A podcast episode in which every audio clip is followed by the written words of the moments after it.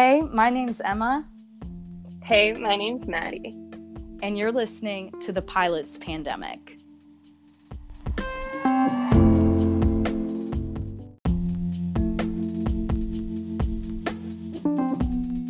Got gut issues? Because Emma and I sure do. I have an issue with high sugar foods and anything with added preservatives, and Emma has a whole ass gluten intolerance. So we struggle with finding tasty treats, but thank the heavens for Abbi-Nola, because it has been a lifesaver when we want a sweet treat fix without all the gut bums that high gluten foods like cookies and cakes give us.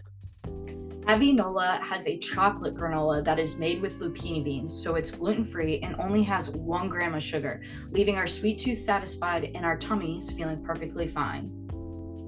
You guys, you can head over to abbi-foods.com or the Instagram account at abbi_foods_co for your granola fix turned tasty treat fix. You'll also find all kinds of recipes to try out, so you'll never get bored with Abbi-Nola. Use code PILOTSPANDEMIC for 15% off your order of Abbi-Nola.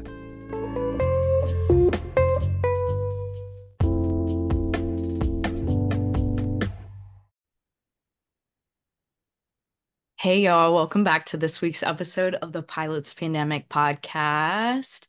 What is going on, everyone? It's been...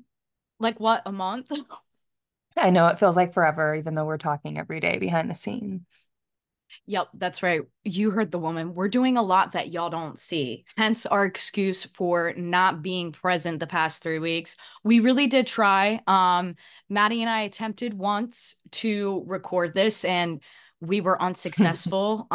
We thought that maybe it would be a good idea to celebrate the end of the year and everything that's come to fruition for us through some drinks, and everything was rolling really smoothly until that second drink mark, and Maddie and I basically lost our minds. So you cannot give us alcohol and expect us to talk about this subject, because we are obviously way too fucking passionate about it. But here we are. That is why we didn't have an episode last week. And again, honestly, I just couldn't even do the work to edit that episode. And like Maddie said, we've done so much. So many things have been happening.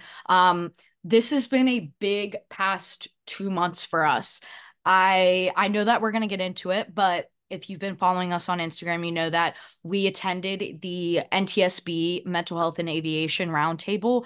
The nonprofit PMHC Pilot Mental Health Campaign that Maddie and I are on the board of was formally invited to speak. We got Lila, we had Ann speak, we had Troy speak, who we will be having on the podcast. He has a really awesome story, but he is one of our players on PMHC, as well as, oh goodness Lord, we had Billy was there, which Billy's been on the podcast. He's not part of the organization, but he has been on the pod. And Dr. Brent Blue was there as well, who's also been on the podcast.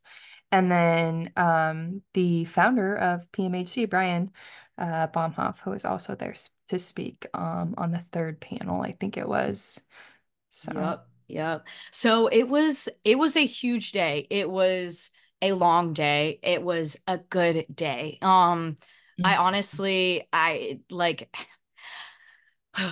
have chills thinking about it now. It was, I know Maddie could probably use her words a little bit better than me right now. But to come together all like that and to meet all these people that Maddie and I have been speaking to for the past 3 years, like just to be able to shake these people's hands, give them a hug, then to sit in this room with so many people that have like-minded ideas, are passionate about the same thing. It was a really, really magical day. The day after was as magical. We were basically on the Hill all day talking to congressional staffers. That was super exciting. So, I mean, and then on top of all of that, this week, or was it last week? Last week, Maddie and I were published in the Washington Post.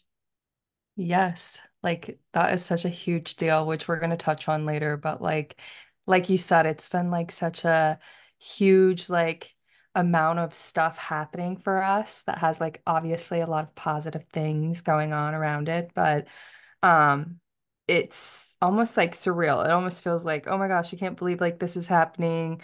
I almost feel like I don't deserve it. You know, like we have just had the opportunity to be in rooms that we never thought that we'd be in. And, but then I look back and I think, wow, we've done a lot of work, like together, Em and I have slaved away on this podcast. We always say we don't get paid for this, and we would do this work free of charge for the rest of our lives, I'm sure. But it is a labor of love. And so I have to remember, like, we've put on a lot of time to get to where we've gotten. And I'm just happy to see that the spirit of collaboration is alive. Like, I feel like that was what the message was from the round table. Everyone was very much like, I want to collaborate with you and work with you, and teamwork makes the dream work. And I feel like that was not the message, you know, 2 years ago when we started. Everyone was kind of like, I don't want to talk about this, and just like hide behind, you know, their organization. And now everyone's coming out and speaking on mental health. And I don't know, it was a very different energy at the round table. What do you like agree with that, Emma? Like, what was your take from it? Oh, this has done like a complete 180. I mean, where we started versus how the shift is now today as we stand, night and day difference. I mean, it was literally like pulling teeth to get people to collaborate or speak with us or to share their stories. And I'm so thankful for the people that came around in the beginning to get that ball rolling, because that really instilled that, okay, well, they told their story, I want to tell mine. And without that, we wouldn't be here today. But again, it was a very painstaking process to get where we are. But it is so refreshing to see everyone just start to become so vocal. It's really rewarding, and money can't buy that. No, I don't know. I'm so happy that we got to do this together. That's another thing that I really love, is that we got to do it together, and we've always like stayed by each other's side and fought for each other, and never like chased after like fame or clout or anything like that. Like, we've always bonded over like, we need to make change, and that takes us being a team to do it. And I don't think a lot of people can say that about themselves. And I love that we're two women like doing this together. It's like an amazing feeling, really. Yeah. Well, and your personal journey has been, and I know we're going to like interview each other and we'll get to that, but your personal journey has just been insane to me, Maddie. To watch you start as like, you know, you knew about aviation, you had like that baseline understanding, but to watch you become like a literal expert on this subject in 6 months to a year, when you were living that through like a third person's perspective, is fucking insane and something to be respected. And then to also watch you develop this love and passion for aviation, and now you're going after it yourself. You're a student pilot. You're going to be a private pilot soon. It's just, I don't know, your transformation has been really, really exciting, and watching you blossom into this woman has just been fantastic. And there's no other person that I would rather do this with. Like, it really does take you and I both holding each other up and supporting each other to do this. I mean, I said it in my Instagram post, I would not be able to do this if it weren't for you. I just would not have the confidence. You've believed in me and believed in my story since day one, and that has helped me. And through that, you've helped so many people. So I love you, Mad Dog. You're my bitch.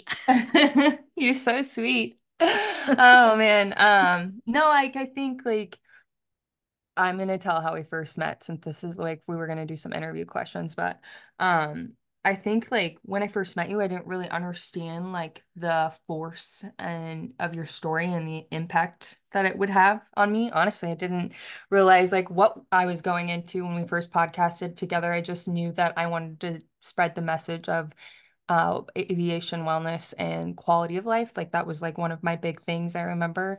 And I've always been that way. And then hearing your story about your dad and your uncle, and you being who you are, very compelling storyteller, And I don't think that you do that just like through practice, but like, honestly, I think it's just one of those skills that you have, like you're able to get people to honestly feel how you feel just by telling your story and being who you are. So I think that that day when you told your story, like that's exactly how I felt. I was like, holy shit, like I am feeling what Emma's feeling right now. And also just because we have that unique thing where we both lost our fathers. And I think that also drove it home for me. Like you needed help and I wanted to help you. Because that it is a huge undertaking. But that like grief helped you tap in, and not to cut you off, but I have to, I had to say that because that is another thing that I think allowed you to resonate with my story and all of our guests and the people that we have spoken to through this whole journey. The reason you're able to resonate with these people is because you have lost so much. You know, your life, you have had to grieve. And when you lose someone, it just, we say it all the time, but it totally changes the way that you perceive life. It changes the way that you form relationships and build bonds with people. So yeah, that's a huge part of it. Yeah. And it's just been like, ever since we met, I think it's been so much fun, just like building our relationship, our friendship. And now like, we're like sisters. I think that's one like special thing that has come out of us doing this work. Like, even though it's been so difficult to know like how the aeromedical system is and how much change it needs to happen for it to be better, and all the people that have been affected by it, like knowing that we have each other and like the bond that we have, like, is what honestly like drives me to keep going. Love you, baby. I love you. Okay. So I have to say, like, my first thoughts of you when we first met, I just have to say I was so intimidated. I was like, damn, that's a woman. That is a grown woman. And she is not here to do any of my little goo goo gaga little baby games. Because, okay, so I don't know why, but in the beginning of all of this, time zones were incredibly hard for me to comprehend. And I would get my time zones like backwards. And for some reason, I woke up and I thought I was fine, but then I was overthinking the situation, and then I reversed my time and thought that I had overshot our meeting. So I texted you and I was like, oh my God, I'm so sorry. These time zones, I got myself totally confused. I'm sending you a link right now. And you go, haha, LOL, girl, we don't record for another 3 hours.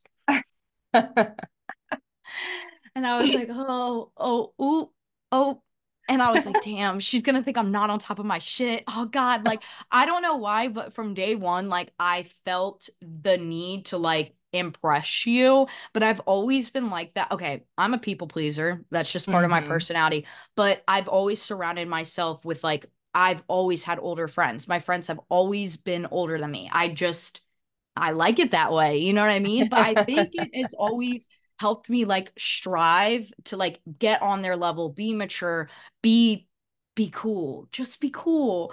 And I don't know, I just felt that like big sister energy from you. I was like, dang, this is somebody who I don't know. And I didn't even know you that well, but I just admired you and I respected you. I knew what you had gone through with your dad and like how he had passed. And that was something that I couldn't even understand. I lost my dad, but not in that way. And I was like, damn, okay, I really, really like and respect this person. But it intimidated me for sure. I think I just really wanted to impress you. And then the more and more that I talked to you, I was like, okay, yes, like this is a boss woman. This is a boss lady, but this girl is just like me. Like, I love this person. And I remember like within a week or two of me asking you if you wanted to do the podcast, like we were calling each other and talking all the time. And I don't know why, but we just had all the same thoughts. We were on the same page, and I don't know, I love that, but I've always been a little bit intimidated by you. That's why I love you so much, is because you keep me on my toes. You're that Scorpio energy, mama. Oh, you do like games then. Yes. Like a little cat and mouse. Yes.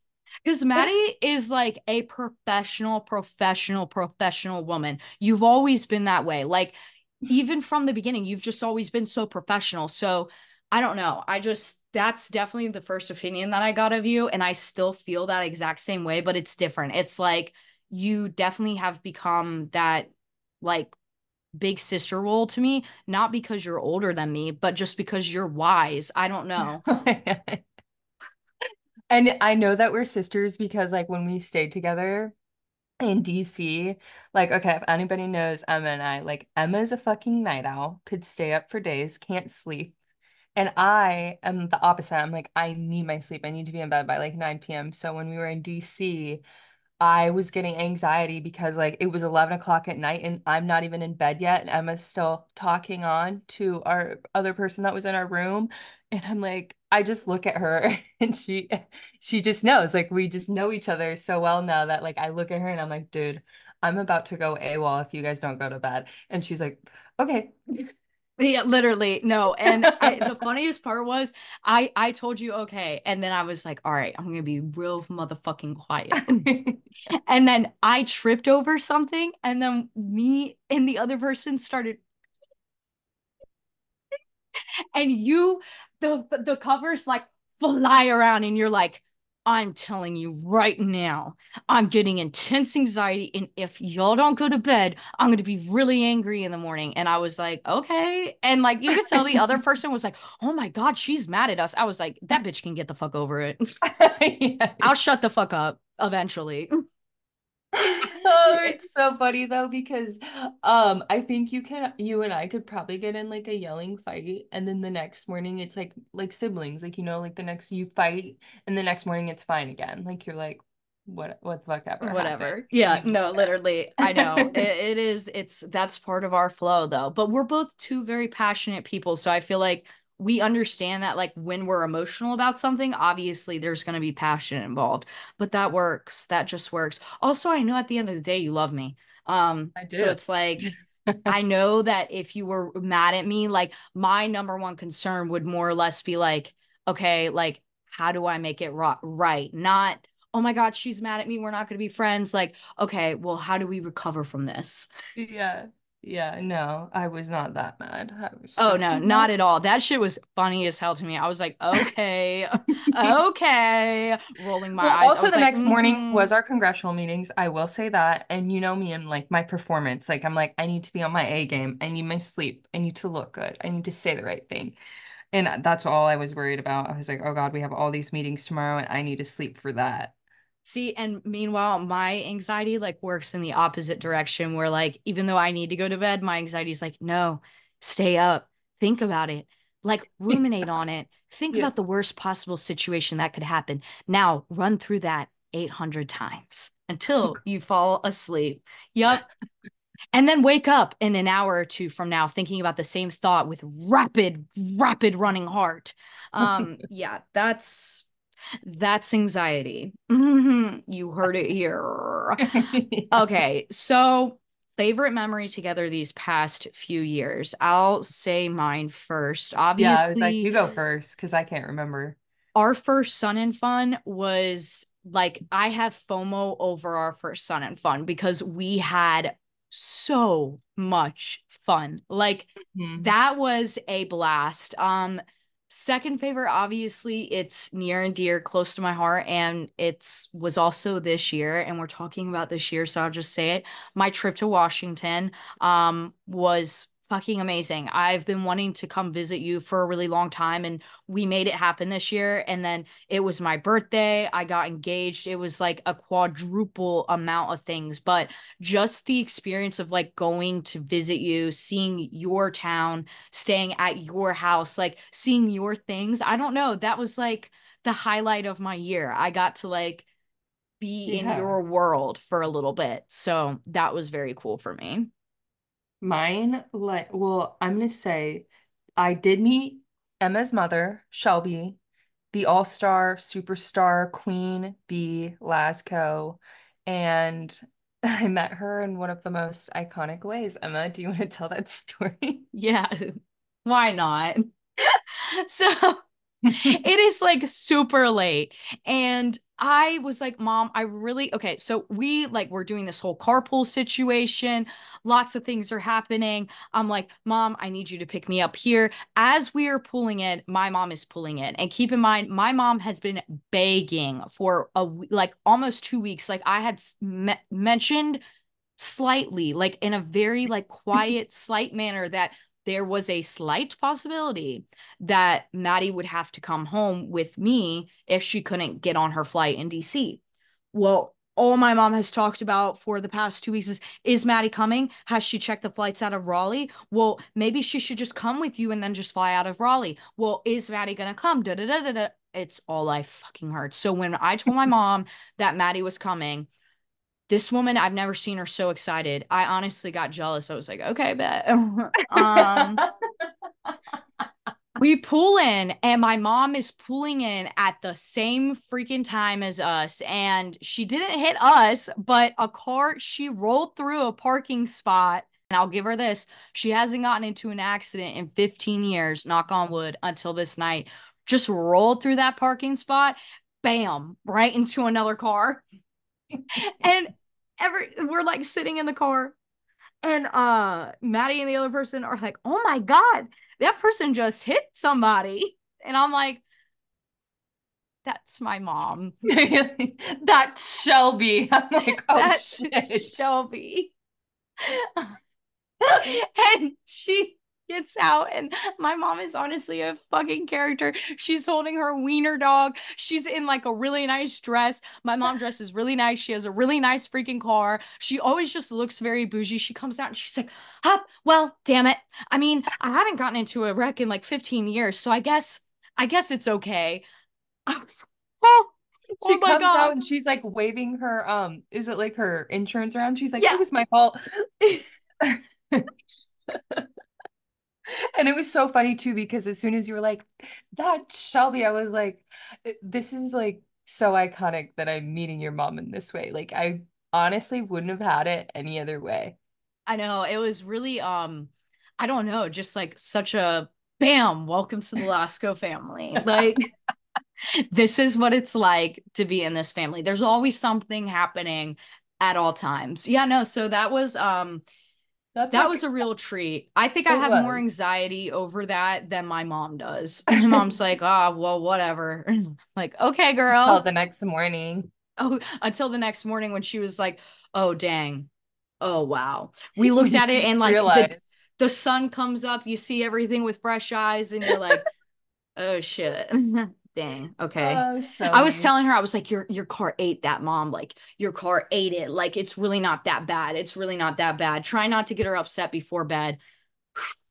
She woke up the next morning. Yeah. I don't think it was as sweet the next morning as it was that night, but, especially with us leaving too, which is also sad for her. So like, not only did she have to digest her car, but she also had to digest me leaving and then also you leaving. So what a day for her. Yeah.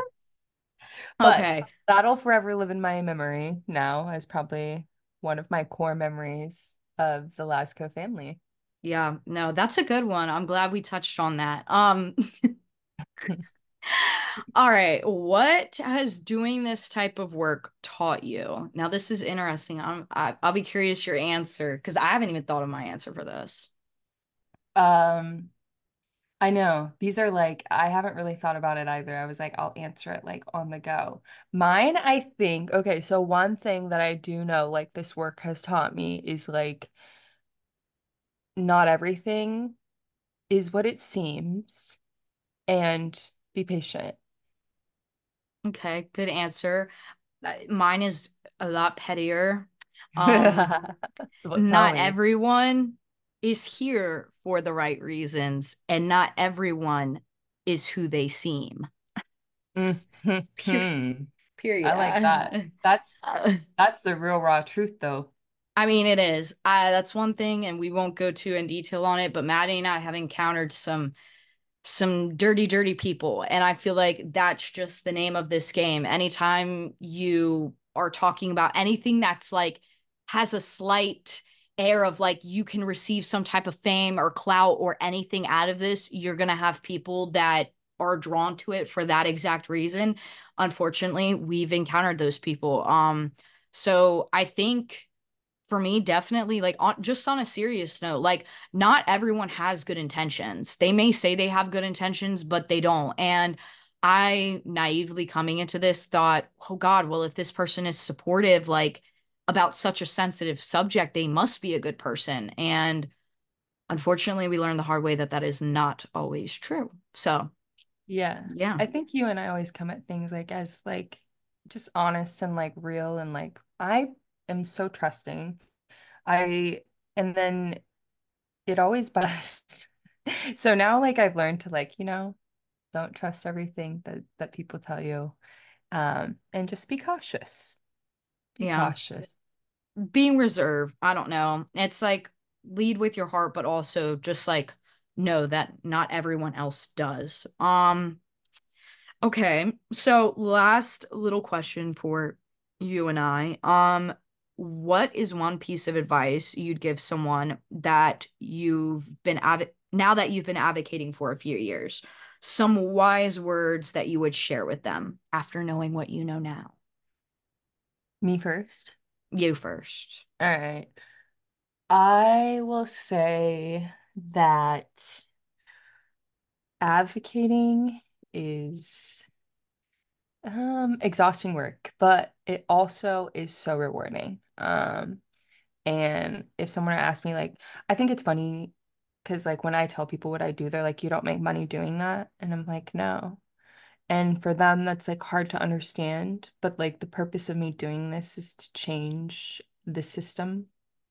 And that doesn't come by just, like, idly standing by. So if you're just starting advocating, I think be patient and persistent, which is kind of what I said earlier, like, be patient. And I say that because advocating for this thing, it takes a lot of persistence and time, and it doesn't come easy. Like, change doesn't come easy, so you have to be patient. Like, and I think Em and I have known that from the beginning. We've both said it, like, we know this is going to maybe take a decade for things to change. So don't go all in all at once. I think the reason that we've been able to sustain our efforts is because we've realized, like, hey, we do need a mental health day, we do need to take a break.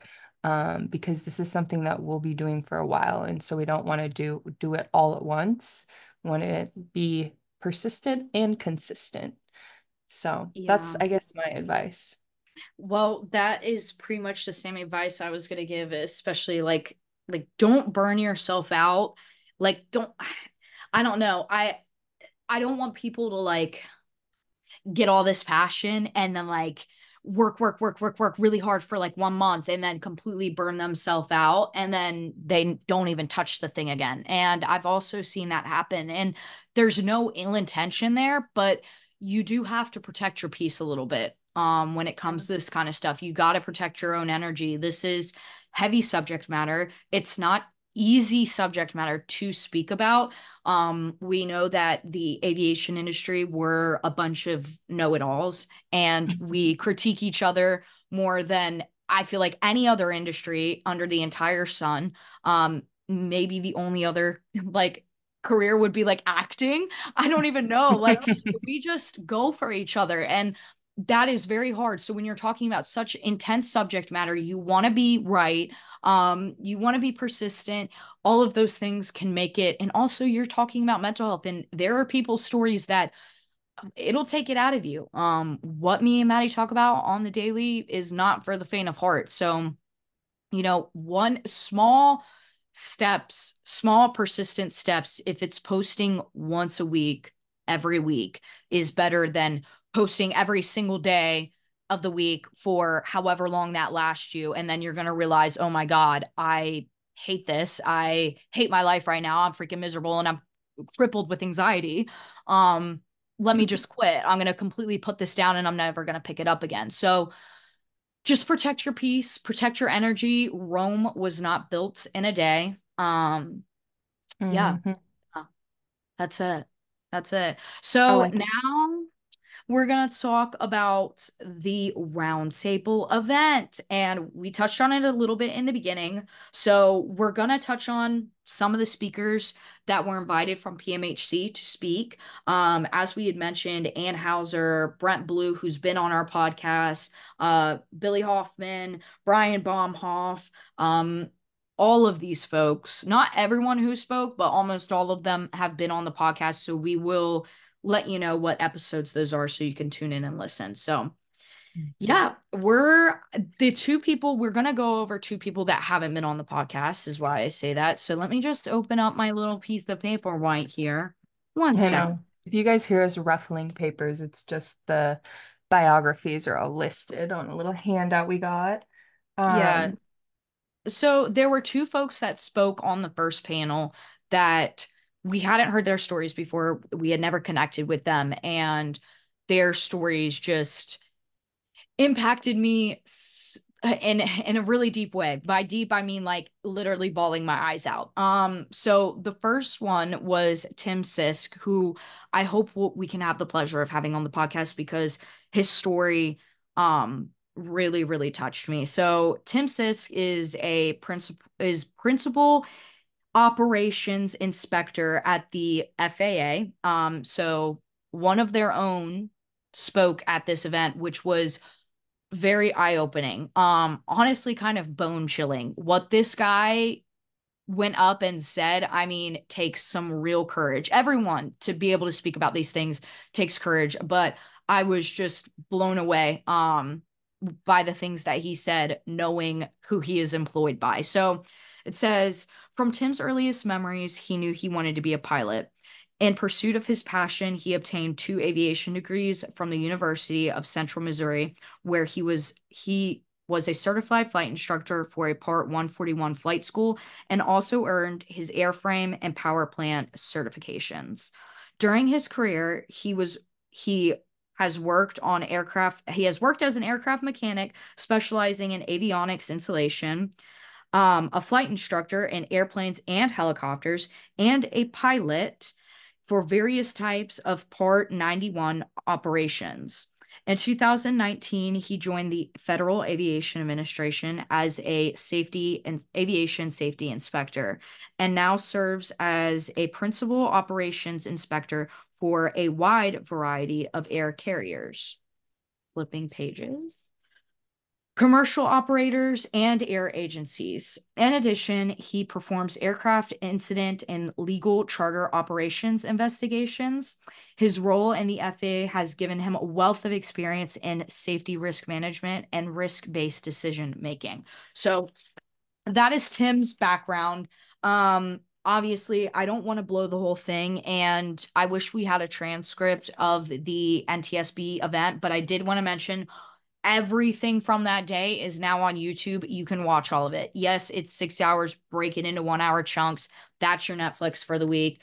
If you want to know, you want to know. There was some really, really juicy things that were said, especially in this first panel. Again, why Tim's story really shocked me was because he has been in just an arduous battle with the FAA trying to get his medical back, and to the point of just, okay, for example, he was asked to provide paperwork from the VA to the FAA, and the mic drop moment was him mentioning that he's never served, never been in the military. So why would he need to provide VA records like that? I honestly, the entire crowd gagged. Mm-hmm. I like, that was another thing is like, which I don't know, just watching people's faces during these people's speeches was nuts, because a lot of what these folks had to say was intense. But forgive me, I cannot remember all of the details about Tim's story. We digested so much that day, but I really advise you to at least go back and bare minimum watch the first panel. Yeah, I feel like the first panel was like the pilot's pandemic, like, but in real time, because everybody was telling their story about their issues with the air medical system. So Tim's story, like everyone who spoke on that panel was amazing. I'll tell you guys who the panelists were real quick, but I'm also going to read one of the excerpts from the panelists. So there were Stephanie Day, Troy Merritt, Tim Sisk, Lila Stein, Dr. Ann Hauser, who's Joan Hauser's mom. And those were the 6 or 5 panelists that were on the first panel together. So the one that I really loved, because Emma and I had not met this person, her name was Stephanie Day. So she was a flight attendant from Horizon Air, which is where I worked when I was an airline employee. So as soon as she said Horizon, I was like, well, I'm cued in. But her story was like so compelling, and the way she told it and the way that she was able to like include the crowd really made it like even more amazing. So I'll give you guys the excerpt of her. It's kind of long, but I think it plays into like who she is and her story. And she also may come on the podcast. Em and I are supposed to be speaking with her later this month. But so the excerpt goes, Stephanie Day, mother of 4 and a seasoned flight attendant with 25 years at Horizon Air, embarked on what would become a challenging journey to transition from the cabin to the cockpit. Driven by her passion for flying, she began flight training in 2015. As she inched closer to soloing, she was faced with earning her medical certificate. She knew if she was honest, she would be denied because of past mental health and substance use issues. Feeling defeated, she halted her training, fearing her dreams were shattered. Seeking support and wanting to be of service to others, Stephanie became an Association of Flight Attendants Employee Assistance Program representative and attended the annual Flight Attendant Drug and Alcohol Program conference in 2016. This experience, coupled with her recommitment to recovery, propelled her back on track. Sober since September 2016 and medication-free, Stephanie felt healthier than ever, and in January of 2020, submitted her first medical certification request. One of the things that I wanted to know is when she did bring her medical certification stuff up and how she dealt with the FAA and all of her paperwork and all of her time she spent going back and forth with the FAA. So she brought all that paperwork. It was like a massive stack. It was probably like six inches thick, I think.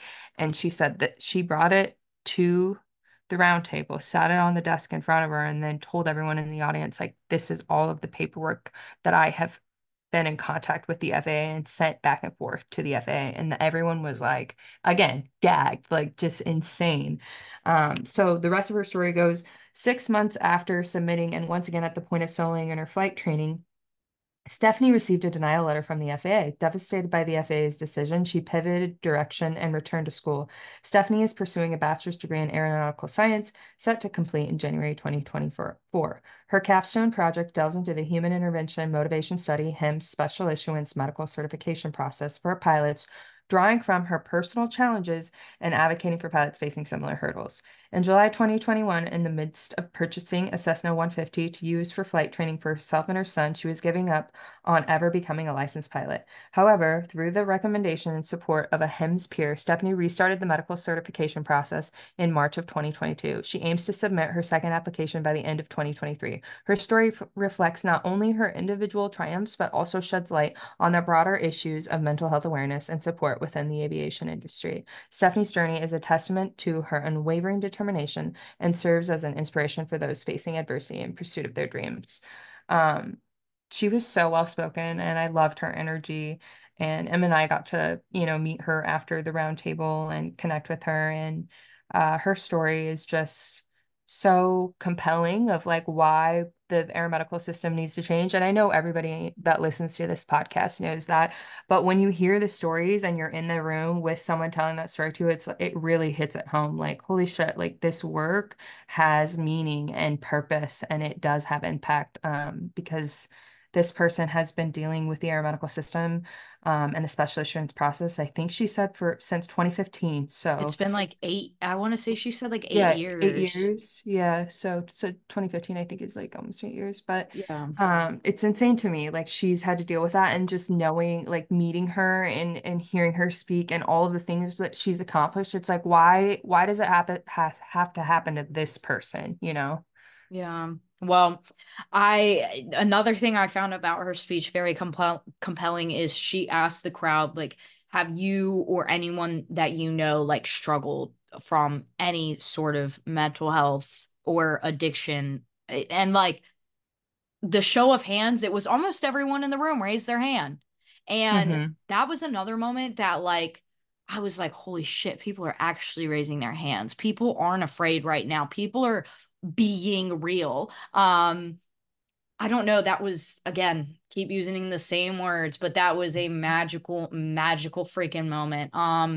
It really, that is something that like you never forget. And again, just like you said, it really makes you realize that this is meaningful work. And that what we're doing is going to make a difference, and that it means something, and it's good work that we're doing. So yeah. What a freaking day. That I just, again, I don't know.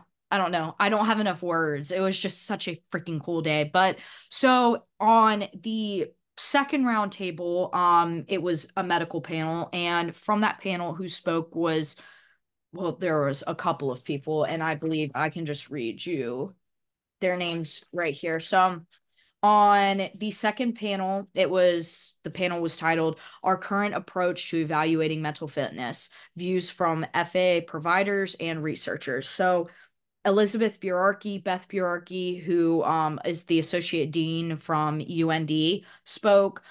Dr. Brent Blue, Senior AME, who we've had on this show, go back and listen. He is a goat. Can't say better things about that man. We had Dr. Penny Giovannetti, which is a household name at this podcast. Yeah. William Hoffman, who, again, we love, goated. Dr. Quay Snyder from, I don't know, he's from a lot of different places. AMAS. It works for freaking everyone. Very well connected. If you've been around, you've heard Quay Snyder's name. He's involved in pretty much everything. And then Professor Haley Waters, who was a new name to us.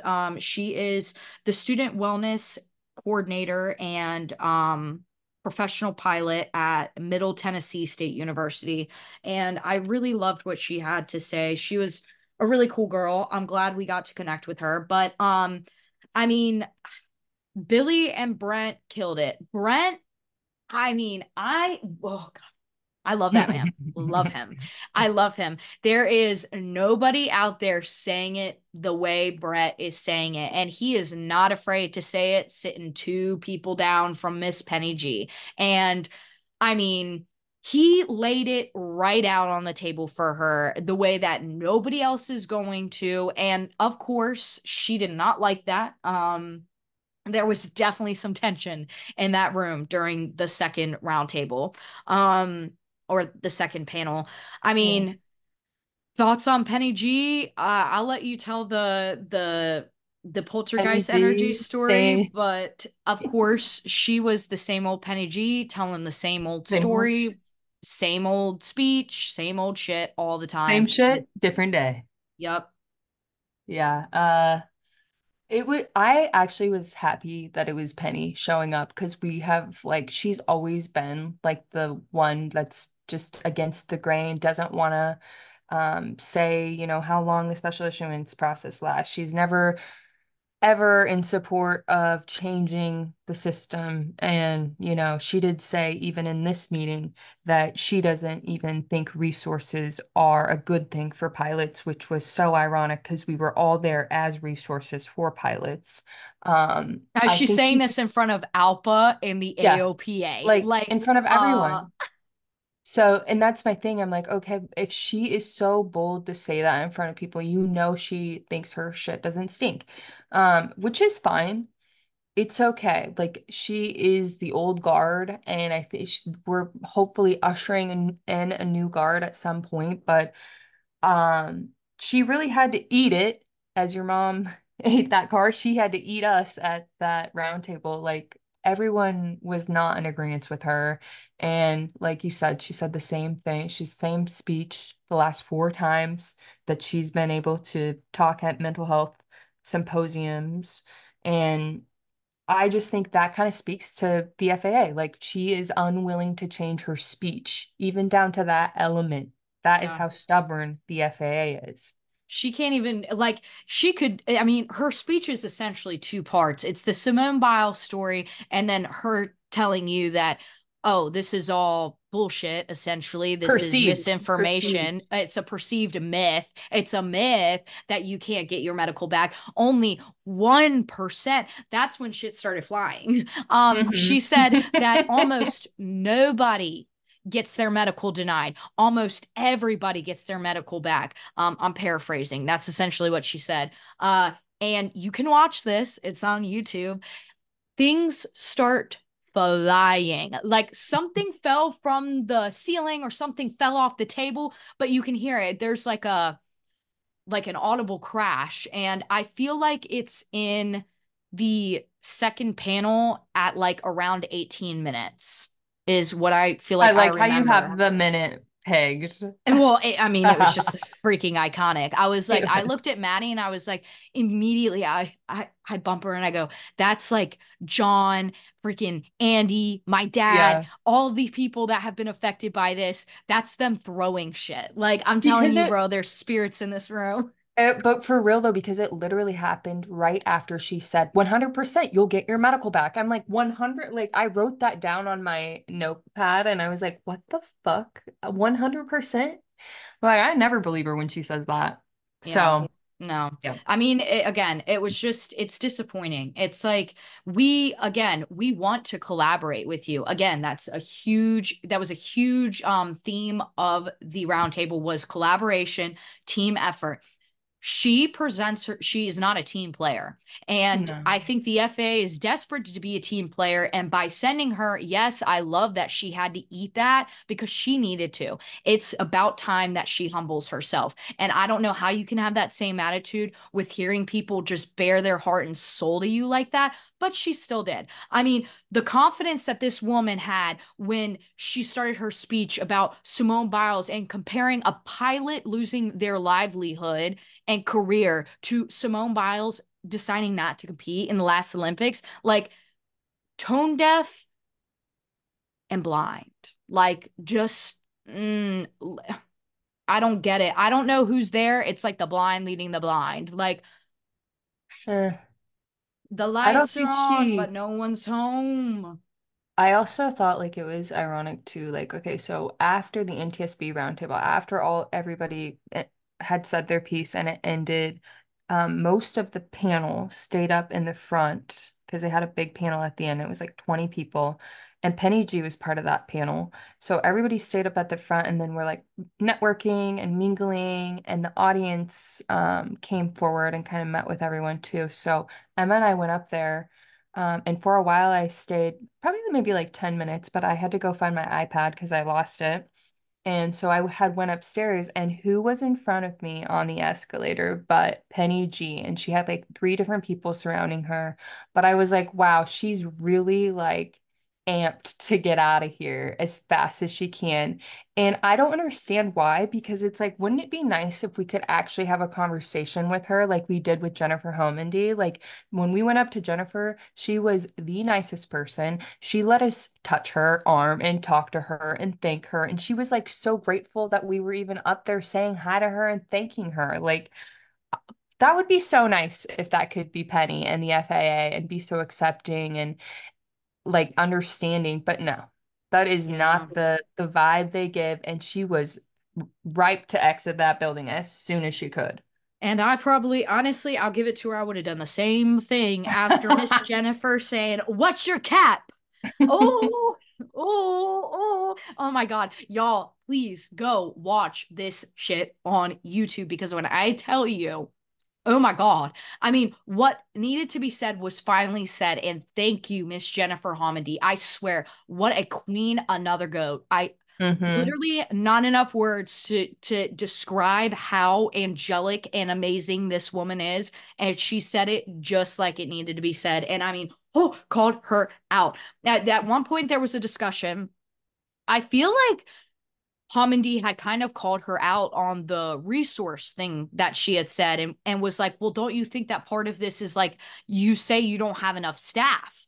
And she replied, she was like, her reiterating that they only have like what, 2 or 3 people, 3 doctors now. looking at this. And so Jennifer goes, well, what's your cap? Like your hiring cap. Again, I'm paraphrasing, but she did say cap. She was referring to like how many people they can hire. And Penny says nothing. Like speechless. She was like gagged. Gagged. She said gagged. She was like balking, like, did you just ask me that? You know? Yeah, no, that's exactly. And so Jennifer asked again. With mouth wide open. No, literally, that was her Mitch McConnell moment. I swear to God, you just nailed it on the freaking head. Oh my God, savage. So Penny, or not Penny, Miss Jennifer, you see how it's Penny, but it's Miss Jennifer. Miss Jennifer, I love Jennifer. That. Good Southern girl. Well, there's certain people who I respect. Anyway, so Miss Jennifer goes, what's your cap? Again, Penny. Speechless, deer in the headlights. And Jennifer says to her, like, I'm a government employee. You're a government employee. You should know. And I know you should know. What is your cap? And at this point, like, she's like really like hammering it. And again, Penny literally, she was like, oh. And I am just, oh, I am sitting there and I am just like, oh my God, what a freaking day. What a time to be alive. Honestly, I would not trade that day for, I don't know. There's not a lot I would trade that day for. That was a good damn day. And just to finally have some justice be served, whew, love to see it, because this is the first time that, again, anyone I feel like has stood up to Penny and said things to her the way that they needed to be said in human terms. For far too long, we've been, forgive me on my French, but just pussyfooting around. Pussyfooting around the subject, not saying it how it is, and boom, it happened. It happened on December 6th. That's a new holiday. Yes, it is. Okay, well, we discussed our thoughts on the roundtable. We won't talk about it for too long because I feel like we're going to be here for another, we've been here for 40 minutes, 30 minutes. I don't know how long we've been here, but we'll touch on it. So as we had mentioned, our second day, we had a bunch of different congressional meetings, and I will just read off, which Maddie and I obviously weren't able to be in all of these meetings because some of them were like at the same time. So our team had to split up. But I'll just like let you know who PMHC was able to meet with on the Hill. So we spoke to, and these are their offices, their congressional staffers. Representative Kay Granger, Representative Sean Caston, I'm assuming Senator Kristen Sinema, Representative John James, Chairman Sam Graves, who that was a magical moment for me to go into that office knowing that I petitioned that man for a year and a half. That was a full circle moment. We had Representative Grace Napolitano. I can't speak. Napolitano, yeah. Representative Jarrett Graves, mm-hmm. Representative Rick Larson, who we actually, Maddie, that's Maddie's connection. I feel like that was, you could probably speak on that if you want to. Oh yeah, like, well, that was cool because when Em and I walked in, they had their business cards out, and Alexandra Minardi, which is one of the aviation subcommittee's legislative assistant for Rick Larson, was there, and Emma and I were supposed to meet with her, and we had met with someone who was connected with her and Larson's office. So as soon as we saw our card, like, we looked at each other, we're like, wait a second, like, we know this name. And so that was nice to like connect with her on that level, because it kind of like solidified that we had already been in contact before we were part of PMHC. So that was cool. Yeah, that was very cool. And I feel like it was kind of just like, I feel like we got to see like the result of like a lot of your hard work. So yeah. I don't know. That was definitely very cool. And then we got to meet with Senator Klobuchar. Klobuchar. Oh, Klobuchar. Klobuchar. And then finally, but certainly not least, Senator Ted Cruz's office, which was pretty cool because I feel like, you know, everyone's aunt and uncle knows who Sam or Ted Cruz is. So Sam Cruz, you know, Sam Cruz, you know, even though I'm not saying like I like him or anything like that, like, you know, I maybe I do, maybe I don't. We don't know. That's just that's up for debate. That's up for discussion. Depends on if he likes us, really. Yeah. If he likes us, then we like him. Like, yeah, that's how Emma and I work. Yeah. We're independent. We just like that male gaze. Yeah. That's all we're really here for at the end of the day. Yeah. Okay, we're joking. We're joking. We're joking. Y'all, we're being silly this afternoon. This is our end of the year episode after all. We got to have a little goofs and gaffs. But so yeah, that was everyone. Oh my god, my voice. What? Was I'm so tired, y'all. I've been up since the ass crack of dawn. Damn, just in my shit kicking away. Like, I've really had a day. I told Maddie before we recorded this, I literally got off of work. I was like, I had to shower because I was literally covered in horse piss. So it had to happen. Anyways, sorry. God damn, I need another break after my 3-week break. Yeah. Oh my god, our poor audience is like, okay, we're just gonna stop listening. Like, we're not interested anymore. But okay, so that was our second day. A very, very big, beautiful, magical day. Incredibly emotional. I was able to share my story, but I definitely didn't anticipate it taking it out of me like it did. And I honestly didn't anticipate the amount of tears. Like, I've been telling this story for a really long time, and I've been able to tell it for a good while now without getting emotional, but it was hard that day. I had 5 minutes to tell my story, and I felt like I had to hit on some really, really key points, but all of those key points just welted up a lot of emotion in me. So while it was like a fantastic day, it was almost a little bit like, I wouldn't say traumatizing, because it wasn't traumatizing. It was just, it was very emotionally draining. Again, kind of going back to what I was saying in the beginning, you know, like, it is a labor of love. It does take it out of us. That day really showed me that, like, this still really hurts me. This is something that I don't think I'll ever recover from. And B, that even to this day, like, it's incredible how much my own story can impact me. And after telling my story, that's how I kind of rounded it out and ended it, is like, how has this affected me? Basically in every way, shape, and form, which we could get into, which would be another hour. Maybe we'll talk about that in its own episode, because I would love to discuss with you guys, like, how this has affected me, how I've lived my life because of it. But anyways, it was a great day, but it was emotional.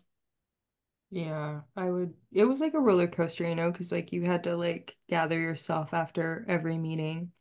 But it was also, like, so fun walking around on the hill, other than my feet literally being numb for like 2 weeks after that. Well, mine are still freaking numb. And I was laying in bed the other night, and, like, I'm starting to get concerned. Like, do I have, like, what's that called? Damage? Like, I don't know. Nerve damage. It almost feels like I got jungle foot or something. What's that called? Black lung. Like, it's like black lung, but my feet.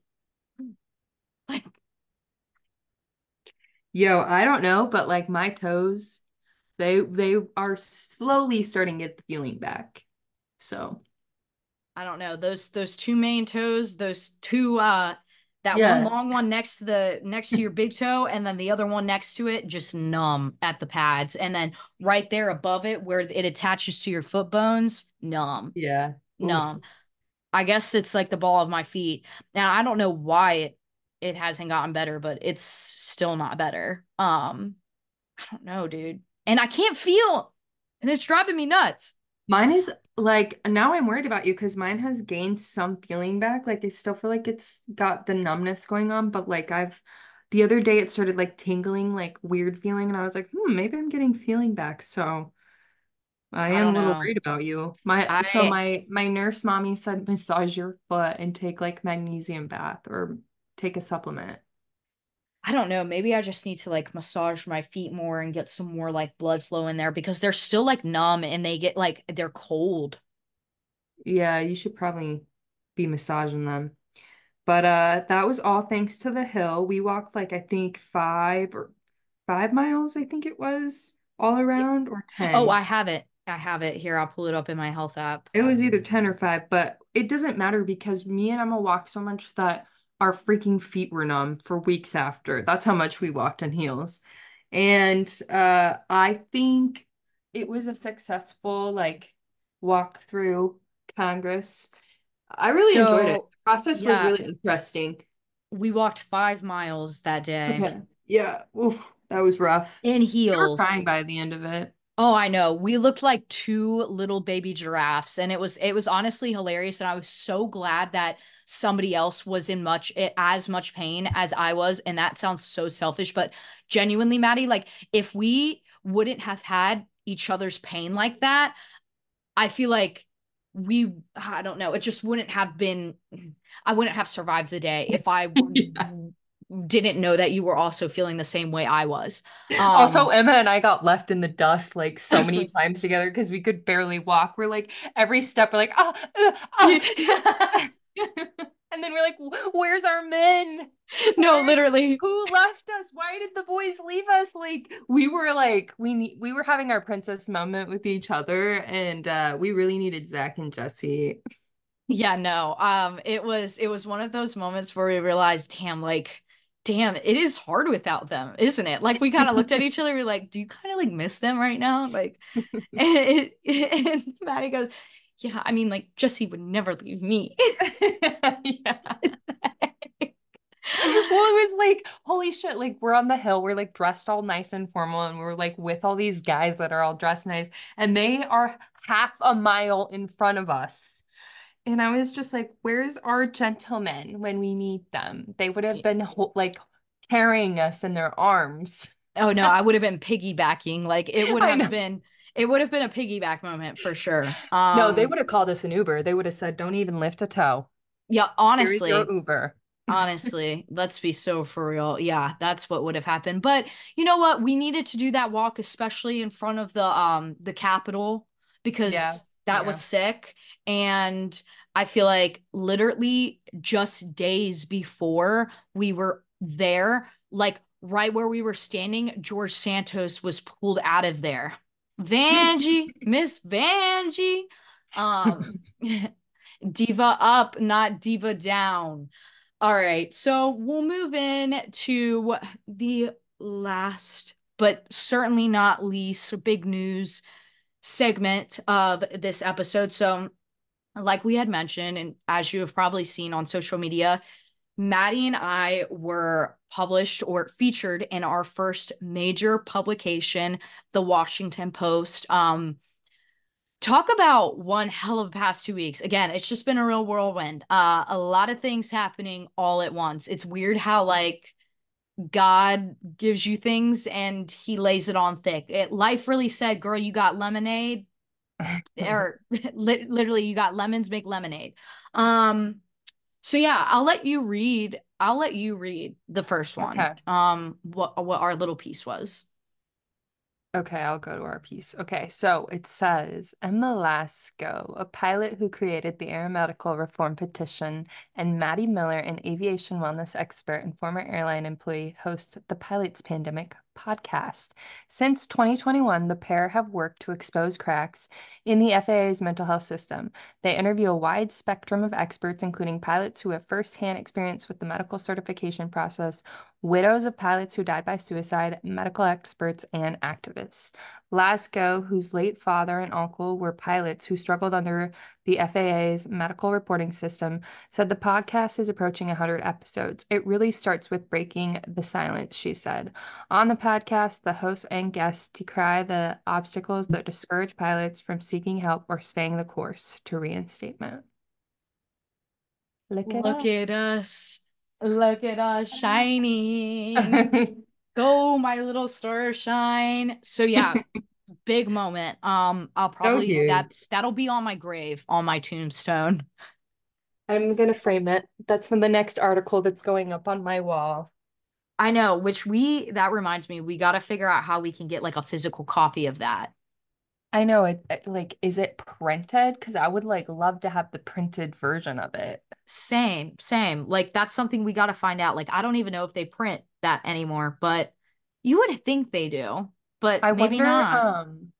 When Andrea said it was A1, I was like, does that mean the column that it's in? And A1 is like almost front page or close to. I don't know. We'll just tell ourselves that's what it is.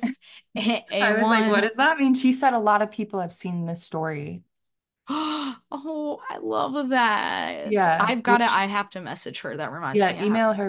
I think she doesn't have your email for some reason. And I know we're recording right now, but I will say she was like, the woman who reported on this, Andrea Sachs is her name.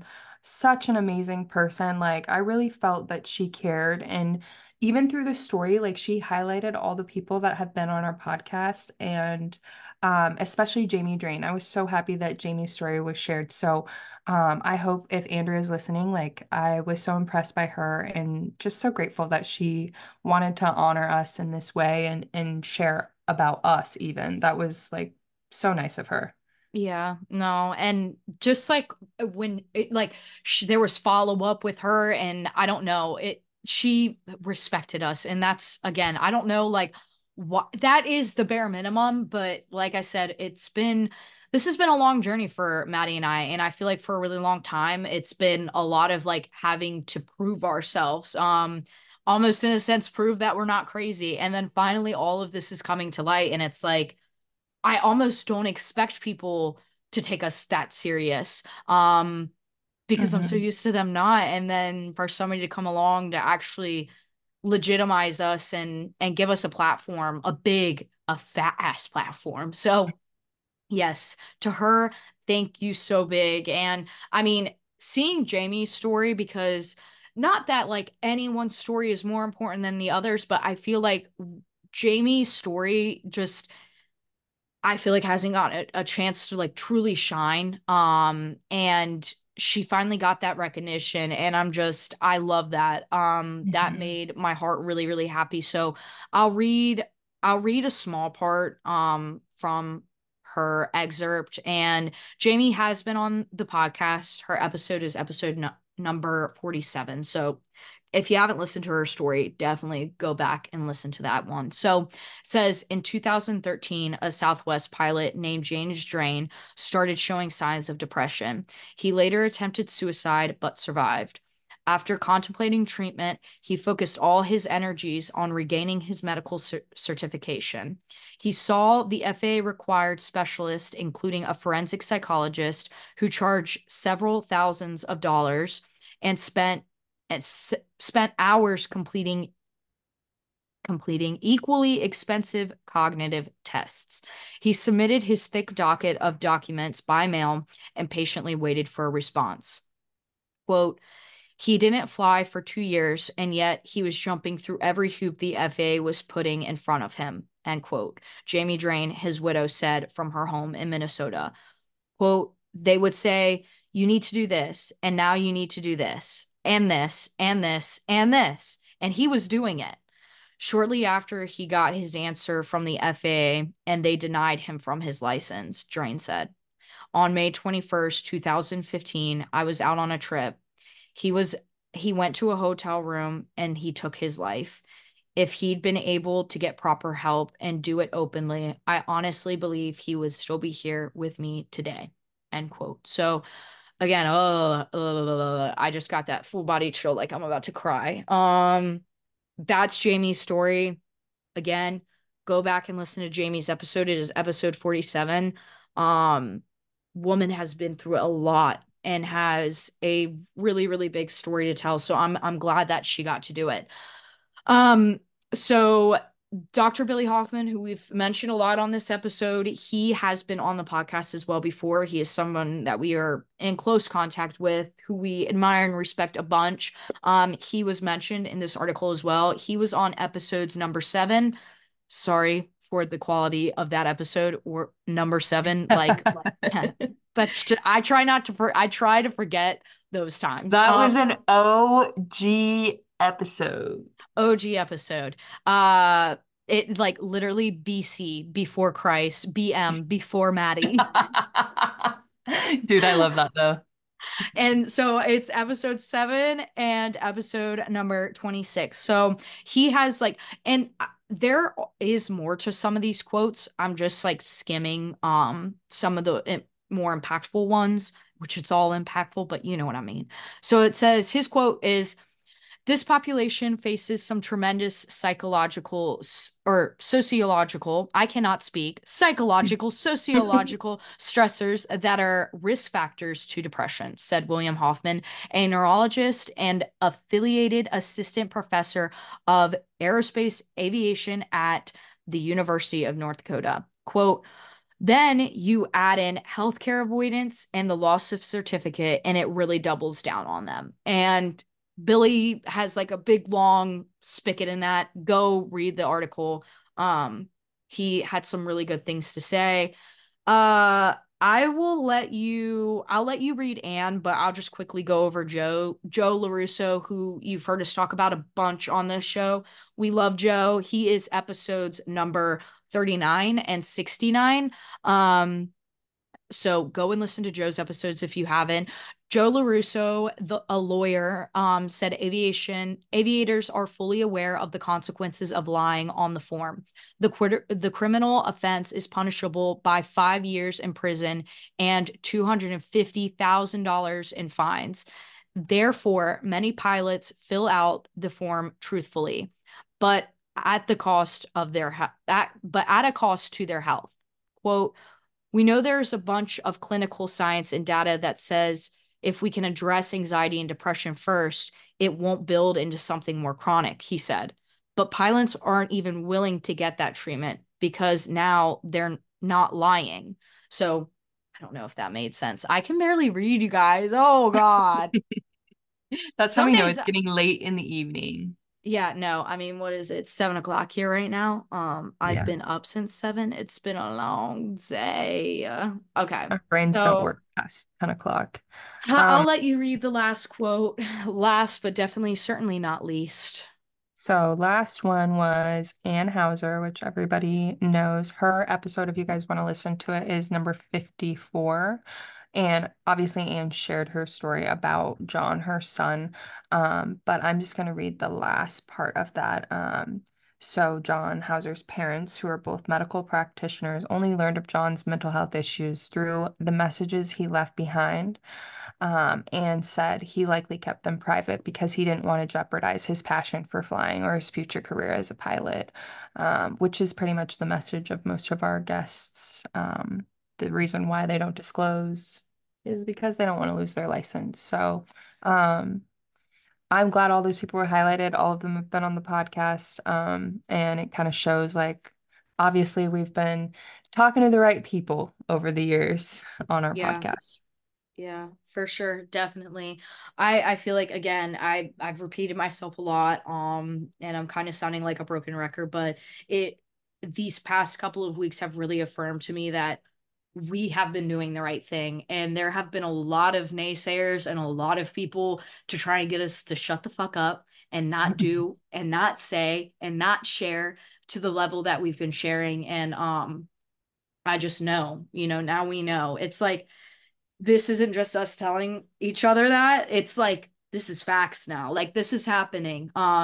Get on board or you're going to be left in the dust, because this is real. So I'm very, very proud of us. Again, I say it so much, but it really has taken like this village of people to get us to where we have gotten and to get us all to where we needed to go. Without every single person that's been on this podcast, without every single person that's been in our DMs, without every single person that's listened to this podcast, like, there I feel like we wouldn't be where we're at right now. And I truly believe that while there have been so many different reasons why reform is where it is today and as it stands, I do feel like we've definitely had a good bite-sized chunk in that and the reasoning why it's come to fruition. And in that is so many people with us. It's not just Maddie and I. It's Maddie, I, and like hundreds of others. I mean, there are so many people that we talk to that don't come on the podcast. And we ride for these people. These are the people that we're trying to help better their lives. So yeah. Anyways, I'm just very, very grateful and appreciative of everyone who's been supporting this message, supports it now, and has supported it from the beginning.